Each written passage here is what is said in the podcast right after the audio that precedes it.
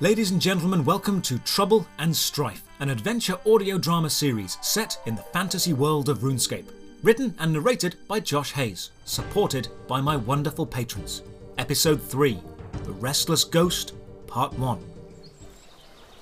I tore another small chunk of bread from the loaf and tossed it high into the air, arcing through the breeze and landing amongst the reeds of the water's edge. The ducks flapped and quacked their way excitedly over and began pecking away.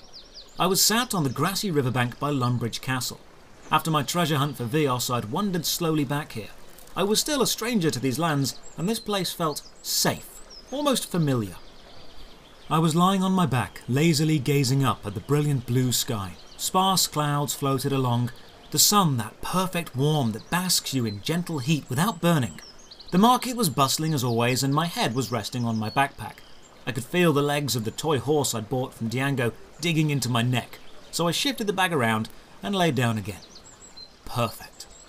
The loaf of bread I'd found on the floor by a market trader, and asked if I could take. It was dusty and dirty, and she had no problem with my request.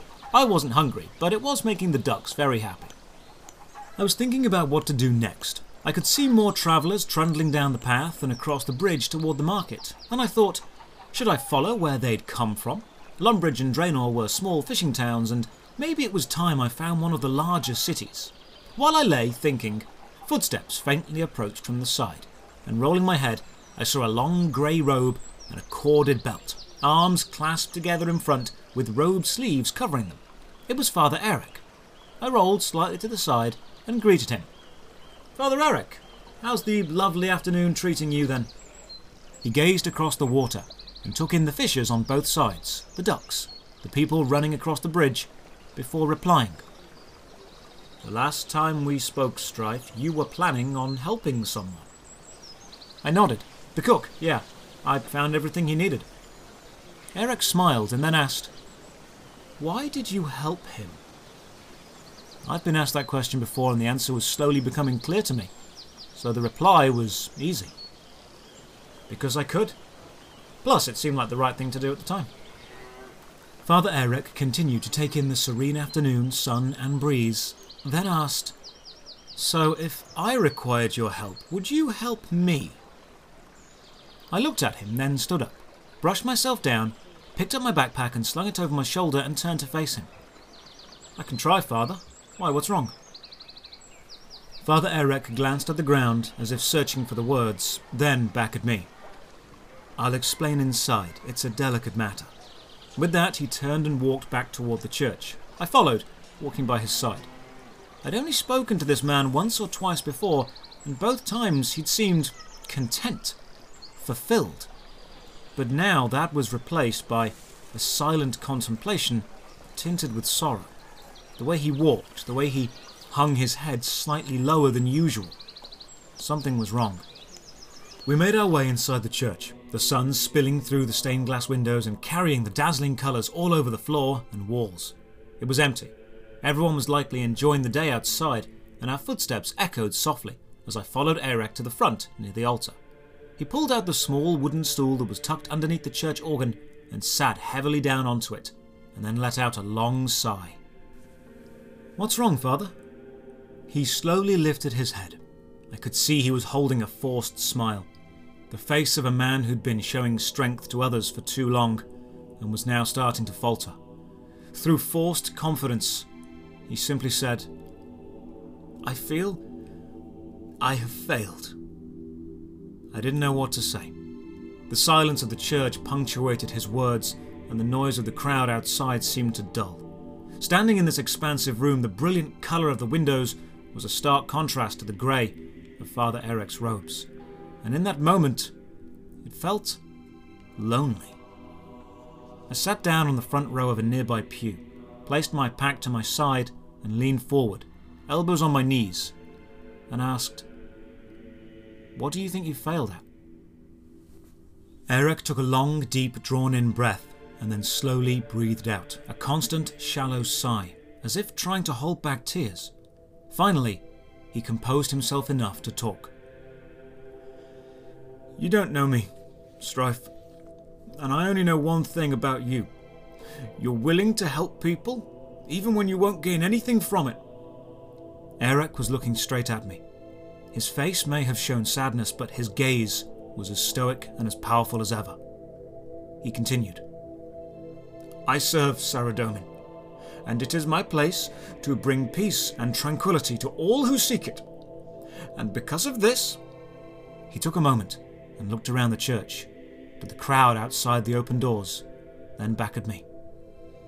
I cannot ask for help from those I care for. I must be their strength. They cannot be mine. I didn't know what to say, so simply sat, listening, as Eric shuffled on the stool and leaned forward very slightly. You are not part of my flock. You do not come here for guidance, and because of this, I am able to ask you for help. Father Eric was holding back tears, I could tell. He was a man who had to be strong and reliable every day for the people of this town and showing no weakness, no matter how human that may be, because showing that would drip down into his teachings. I could see Father Eric was a man willing to shoulder the pain of others, willing to keep sadness away from those who came to him. A selfless man, carrying sadness so those around him didn't have to. I spoke loud, and I spoke clear. Whatever you need, Father, I'll help. Eric smiled, more genuine than last time, but still fighting through his hidden feelings. He stood up and walked over to a window that looked out into the southern graveyard and motioned me to join him. I walked over and stood by his side. He raised a robed arm and pointed at something outside.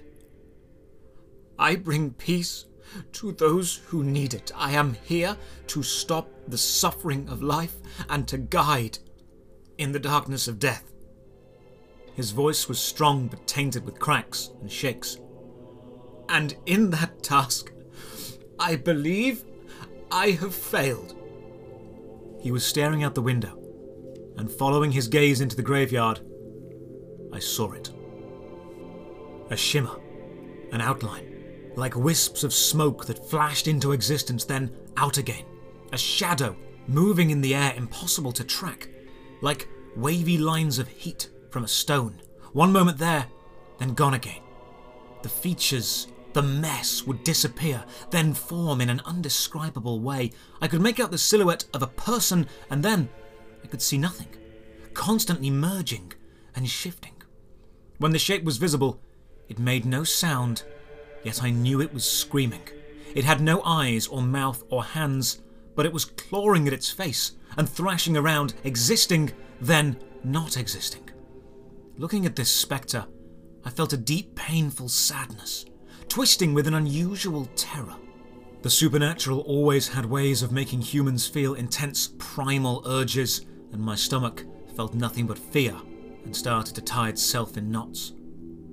I turned to Eric. What is that? What am I looking at? Eric's eyes hadn't moved and followed the shape as it writhed around the graveyard. That is a soul in pain. A soul stuck in this world that wants to go to the next. It was my job to help him find peace in death.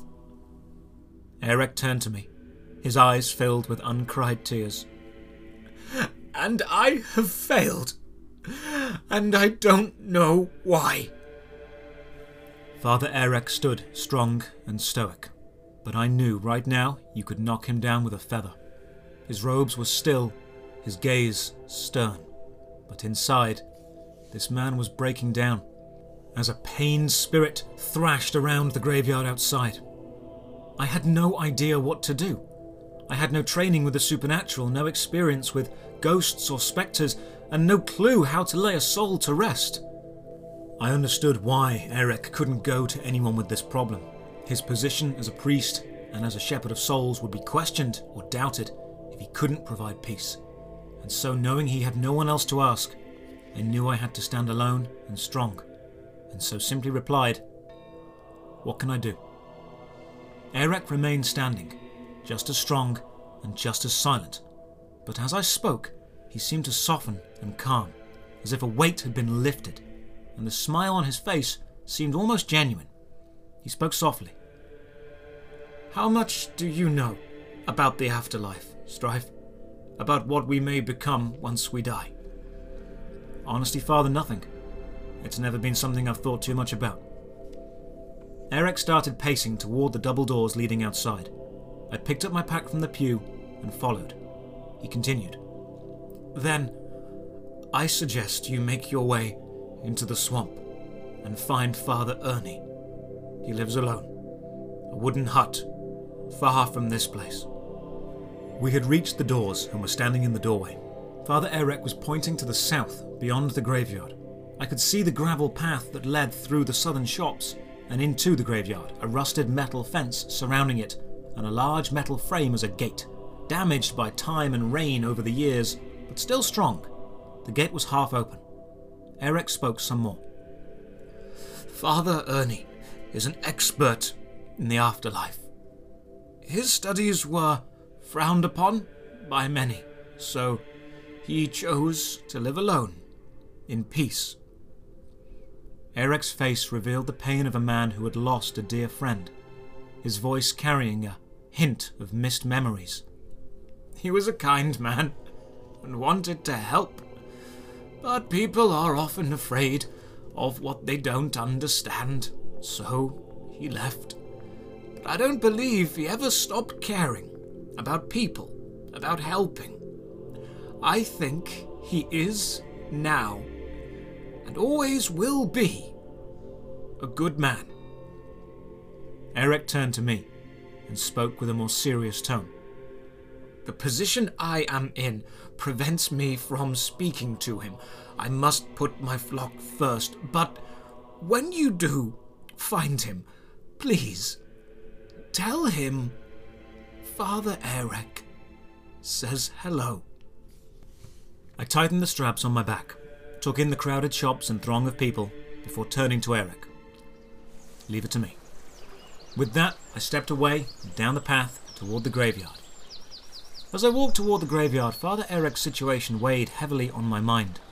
A priest, a father of the Holy Church of Saradomin, responsible for so much peace and happiness, for guiding the living and shepherding the dead. A man who seemed so calm and collected, yet deep down was holding on to all the sorrow and pain he'd taken from others. He blamed himself for each and every soul he took in. I remember his eyes while watching the ghost through the window. He was absolutely distraught, blaming himself entirely for the spirit's pain. I neared the end of the path and turned left through the gate of the graveyard. Despite being so close to the southern shops, it felt alone, disconnected. A layer of unnatural silence fell, and the air seemed heavier than usual. As I stepped inside, I took a look around. Rows of graves, various shapes and sizes, made of all manner of materials. Marble plinths carrying the four-pointed star of Saradomin, wooden crosses with a simple name, granite headstones with the single writhing vine chiseled in, the symbol of Guthix. The grass varied from grave to grave, some neat and trimmed, others overgrown with weeds. Some had bunches of flowers, either planted or leaning against the stone, petals slowly wilting and drying in the midday sun. The graveyard was empty, save for one person in the distance, closer to the church wall. A man kneeling and praying. I could make out a long black overcoat with a red collar, but nothing else. As I walked between the graves and toward the southern exit toward the swamp, I saw it. The shapes. The mass of shimmering nothing. It was between me and the swamp, and it seemed to be staggering toward me. When the shape formed, I could see arms and legs, ribs sticking out, and with its terrifying non-existence, it rushed directly toward me. I didn't know what to do. I was scared, but didn't feel unsafe. I was frozen to the spot, but still able to think, and in a desperate cry, I yelled out, "How can I help you?" The ghost let out a silent scream. No noise, yet my ears rang. It pierced through me and ripped through my insides, quiet and loud at the same time. Again, I shouted, "How can I help you?" The figure continued running toward me, picking up pace, fading in and out, until suddenly, with no noise or flash, It was gone. I looked around the graveyard. No sign of shapes or wisps. No grass was waving in the breeze, and the clouds had crept in over the sun, casting a dull shadow all around. The man in the distance was still kneeling, as if he hadn't heard my shouting earlier. I don't know what I'd expected to do. The veil between the worlds of the living and the dead made it impossible for us to understand each other in any way, and once again my good intentions got in the way of my actual ability. I wanted to help, but couldn't. I had to speak to Father Ernie, and with that, I walked through the graveyard, through the south gate, and into Lumbridge Swamp. You can smell the swamp before you see it. The southern side of town has a faintly earthy mould aroma to it, but once you walk through the graveyard into the swamp proper, it hits you like a wall. The dirt path I was walking on fades into mud and moss. The grass grows in ugly clumps, and the bubbling of gas and swamp water mixed with the incessant chirping of rats. The River Lum, the one I had been relaxing at so pleasantly just a few moments ago, was behind me, and as I faced west I could see only swamp. Thick, fetid swamp. So I gritted my teeth and walked forward. The ground was a bog, a dangerous mix of piles of leaves and vines twisting, forming solid ground, and piles of leaves and vines hiding puddles of pools of aging, decayed water. Each step was a chance, and I was waiting to see if any bubbles of gas popped through the surface before putting my foot down anywhere. Around me, large rats, easily as big as the ones I'd seen back on the island, scurried to and fro. They occasionally looked over at me, but didn't seem too bothered with me being there. Along with the rats, I kept thinking I saw spiders. Long, spindly ones, legs as long as my legs, hairy bodies tucked under piles of leaves, legs following the flow of the vines, hiding themselves in the disgusting swamp. I could see the webs they'd left behind, a white mess of silk hanging low from the dead leaves of sorrowful bushes. Some had caught flies, some mosquitoes, and some rats. Everything was damp. A layer of oily water dressed every leaf, and as I walked further, my shoes, trousers, tunic and pack became covered in a thin layer of grime and awful oil. I was sweating. The clouds had moved and the sun beamed down again, giving everything a sweaty sheen.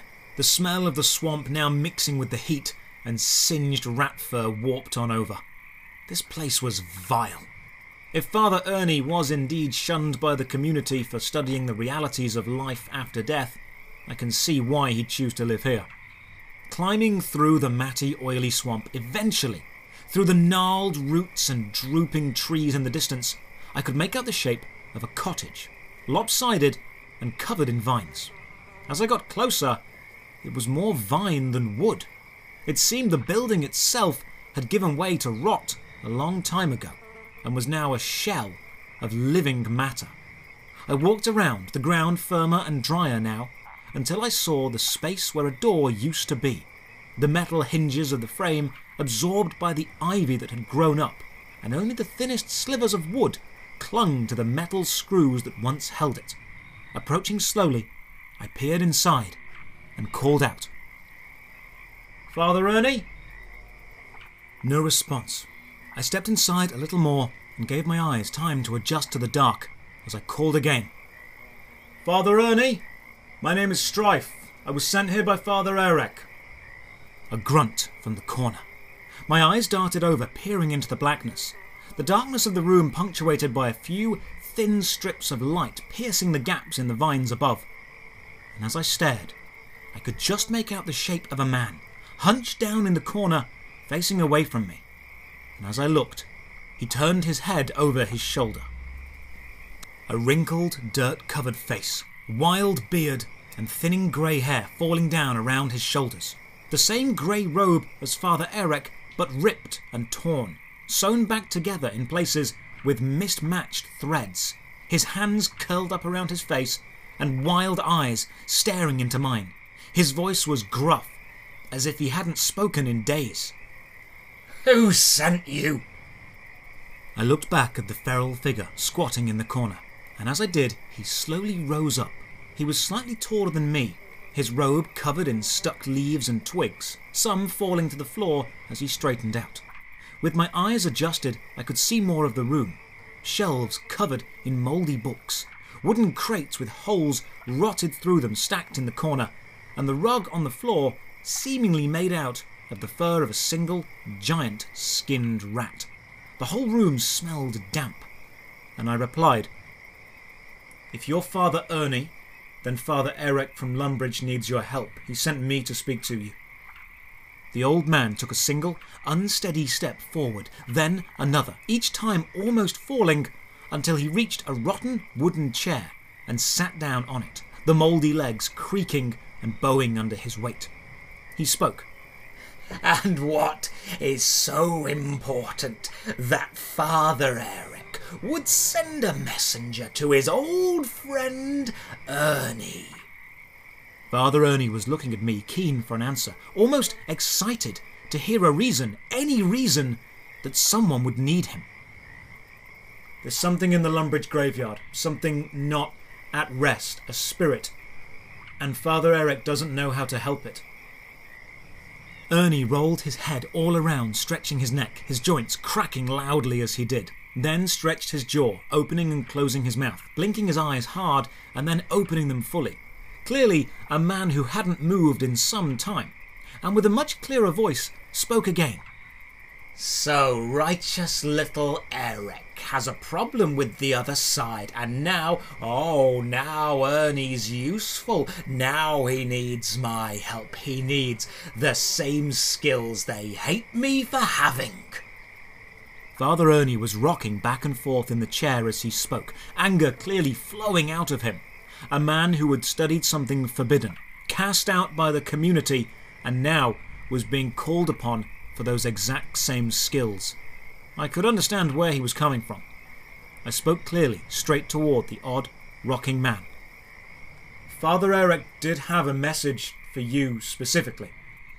Ernie's eyes lit up, his crazy loneliness seemingly halted by a glimmer of hope. "Oh, really? And what did the good father say?" I took a moment, and then spoke. "He simply said, 'Hello.'" With those words, Ernie stopped moving and twitching, and sat, dead still, his eyes glazed over, his mouth slightly agape, as he stared forward into nothingness. After a few moments of silence, and unable to understand exactly what he was thinking, I spoke softly. "Father Ernie, can you help him? He needs you." Ernie remained silent and still, but slowly his head turned, and his gaze met mine. His eyes seemed softer, more human. "He's not allowed to do that." I was confused.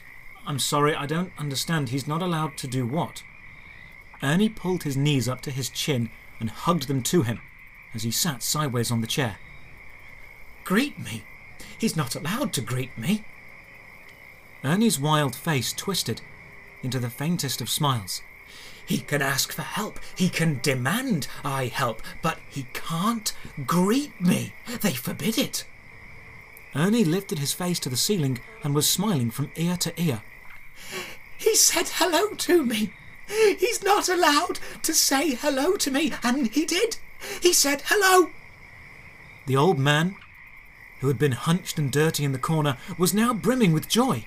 His robes just as dirty and hair just as unkempt, but his face a new man. A smile, a genuine, honest smile. He fell forward off the chair and hopped to his feet, and walked quickly over to me, his smile revealing two rows of sparse yellow teeth, his breath a putrid cloud, but his eyes sparkling. "He can't say hello to me. It's against the rules. It's against the community rules. He can only demand, but he did. He said hello. You know what that means." I shook my head and tried to breathe through my mouth. His face was so close to mine, his breath was making me gag. "It means he's still my friend. He still cares about me." Father Ernie held my gaze for only a moment, then shuffled off to a box in the corner, reached inside and pulled out a frayed string with something tied to it, something white. As he walked back toward me, he held up, in his dirt-covered hand, a strange amulet. "This is what you need!" He took my hand from my side and placed the object in it. The white thing on the end was the skull of a small animal, and as the dirty string fell and curled around into my palm, Ernie stepped back. "The living and the dead divided by a veil, an essence, but this—" He pointed at the amulet in my hand, then loudly whispered, "Ghosts speak." I looked at my hand. The amulet seemed crude and basic. The animal's skull hadn't been cleaned properly and still had dried clumps of bloody fur stuck to it, dust inside the eye sockets, and the string itself was fraying. Father Ernie continued, "Wear this, and your voice will pierce the veil, be heard, and you'll hear them back, the spirits, they'll speak, and you'll hear." An amulet of ghost-speak, communication with the dead. Was this one of the things Father Ernie had been cast out of the church for? I can imagine not all priests would look fondly upon talking with the dead, some likely viewing it as a step too close to necromancy, the realm of Zamorak, for the church to be involved with. I turned the skull around in my hand and then spoke. "If you give me this, I'll be able to understand the spirit in the graveyard." Ernie nodded his head. "And once I'm able to help him, do you want me to return this to you?" Ernie shook his head and told me, "Oh no, if Father Eric has a problem and trusts you to solve it, then you keep it. I, I don't need it anymore." I didn't know what he meant by that. Did he not need it because he felt its purpose was served, or because his studies had taken him so deep he was able to communicate with the dead without it? I didn't ask, as I wasn't sure I wanted to know the answer. I gathered up the string around the skull and put the amulet into my pocket, then turned to Father Ernie again. "Thank you. He'll appreciate this." I nodded, and Ernie nodded back. And as I turned to walk out the hut and back toward the swamp, he spoke one last time. "What did Father Eric tell you about me?" I stopped, facing into the swamp, the stagnant gases wafting on the breeze and the oily sheen reflecting the sun. I turned my head over my shoulder and met Ernie's expectant gaze.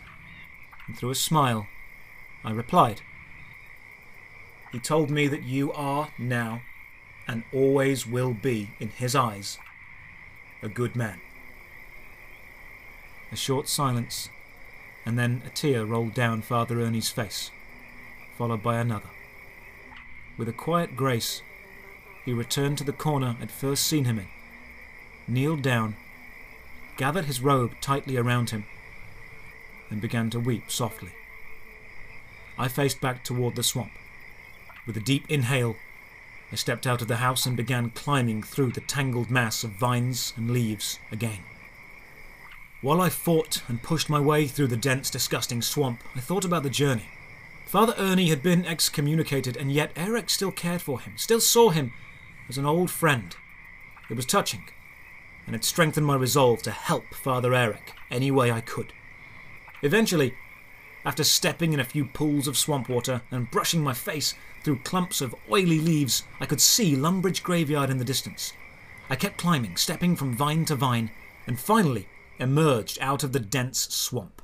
I could see the River Lum flowing gently, hear the faint noise of people in the distance, and over in the graveyard I could see the shape had returned. Cuts and slices of dust in the air, blurry clumps of something restless. I took the amulet from my pocket, tied the string around my neck, and let the small skull fall under my chin. I stared straight at the graveyard, and then took a quiet, determined step toward the southern gate. As I approached, I could see the writhing mass of quivering shapes was hitting what was once its fists against the wall of a mausoleum, as if trying to break down the brick and get inside. As I walked through the gate and into the graveyard, it stopped, and with a lash of wispy tendrils, a ghostly flicker of dust, it twisted its gaze and saw me. Another ghostly scream. As terrifying as the first, a shrill, silent wail ripped through the air, but this time it didn't hurt me, didn't scare me, and I could make out words, faint and quiet, but words. Please help me! I stood, facing the creature, and replied as bravely as I could. Tell me how! The ghost stopped and stood, completely still, its fist held in the air, ready to pound on the wall again, and through the dead stillness, it turned its whole shivering body to face me, and spoke. You can hear me. I licked my dry lips. It was sunny, but still oddly cold, and I was shivering, a mix of fear and adrenaline, as I replied to the terrified spirit. Yes, I can. Now tell me how I can help you. Thank you for listening to episode three of Trouble and Strife, a RuneScape audio drama. I hope you're enjoying the adventure. The ambient music in this episode was composed by Michael Gelfie. Links to his channel are below. If you'd like to hear more audio drama adventures, then simply leave a comment. Or if you'd like to, consider supporting me on Patreon. Thank you for your time, and have a great day.